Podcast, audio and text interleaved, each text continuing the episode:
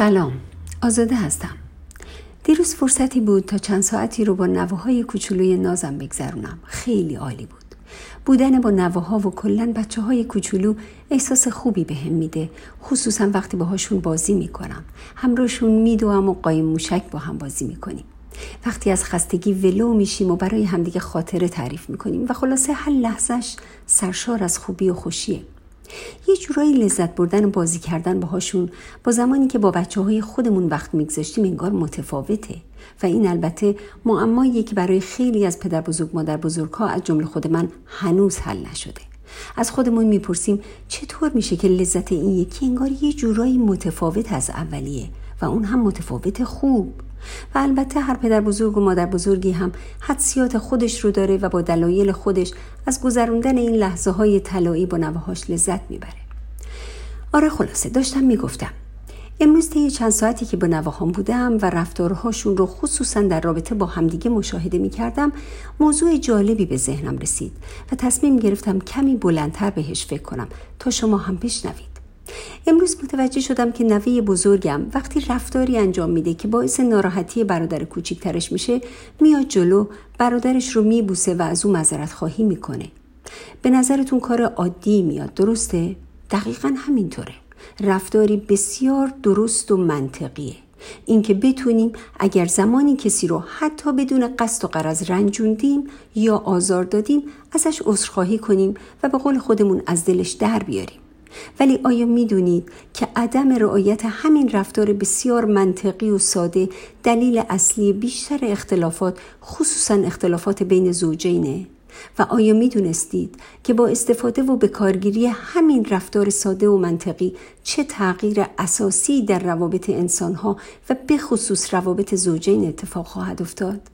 البته مشروط به اینکه این عذرخواهی کاملا صمیمانه و با قصد دلجویی باشه و نه از ترس پیامدهای جانبی که در صورت عدم انجام اون ممکنه اتفاق بیفته.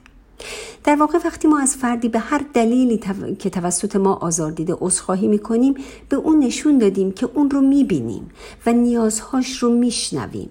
به او گفتیم که احساسات او برای ما با ارزشه و همین پیام ساده می‌تونه مسیر ارتباطات افراد رو کاملا به سمت مثبت تغییر بده.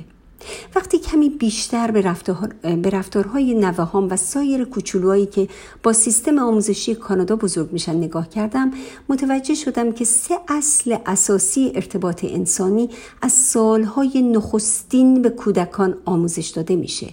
مذرت خواهی وقتی کسی رو آزردی.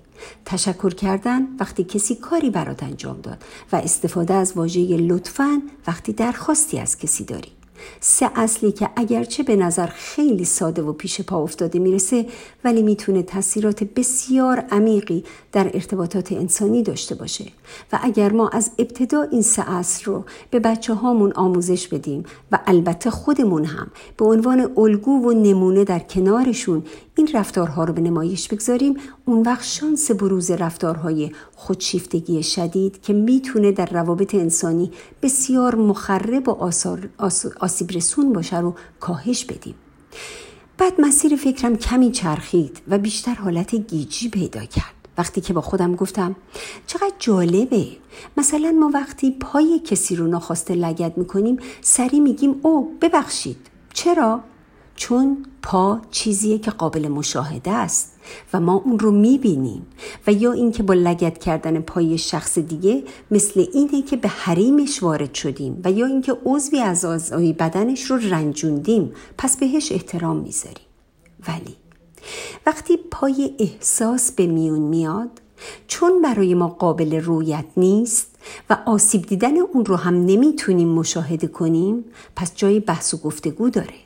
و از اونجا که عموم ما چندان رفاقتی با تفاوتهای فردی هم نداریم و همه رو با متر خودمون اندازه گیری می‌کنیم لذا آزردن احساس طرف مقابل و اثبات این مدعا اونقدر پیچیده و غیر قابل حزم و جذب میشه که معمولا طرف آزرده شده از خیر سو کردن و ابراز نارضایتی و اعلام اینکه هی رفیق من آزرده شدم میگذره.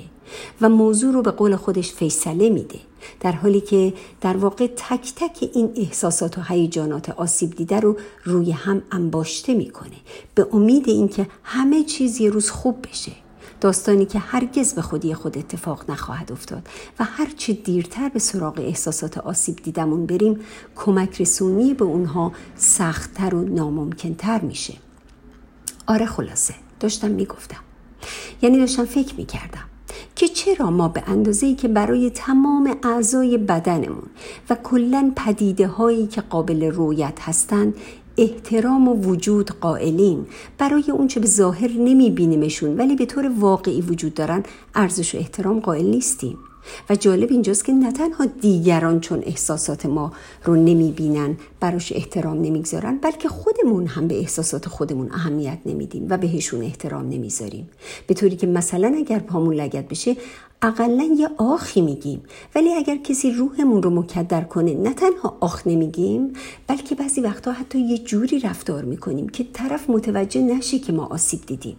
بعد دوباره به یاد سیستم آموزشی مدارس ابتدایی کانادا افتادم و گفتم چقدر خوشحالم که اینجا بچه ها همراه با یادگیری حروف الفبا احساساتشون رو هم می‌شناسن و احترام به اونها رو یاد می‌گیرن. همونطور که یاد می‌گیرن هیچ غریبه و آشنایی اجازه نداره به جسم و بدن اونها بدون اجازه و رضایتشون دست بزنه به روحشون هم اجازه آسیب رسوندن نداره.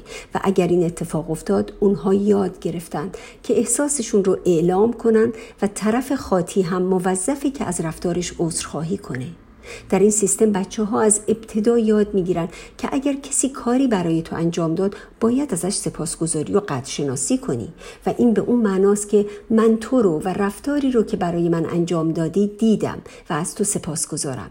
یعنی در واقع با این کار نیاز روحی مورد احترام و تشویق گرفتن رو برآورده می‌کنه. و نتیجهش این که شانس بروز رفتارهای خوب رو افزایش میده.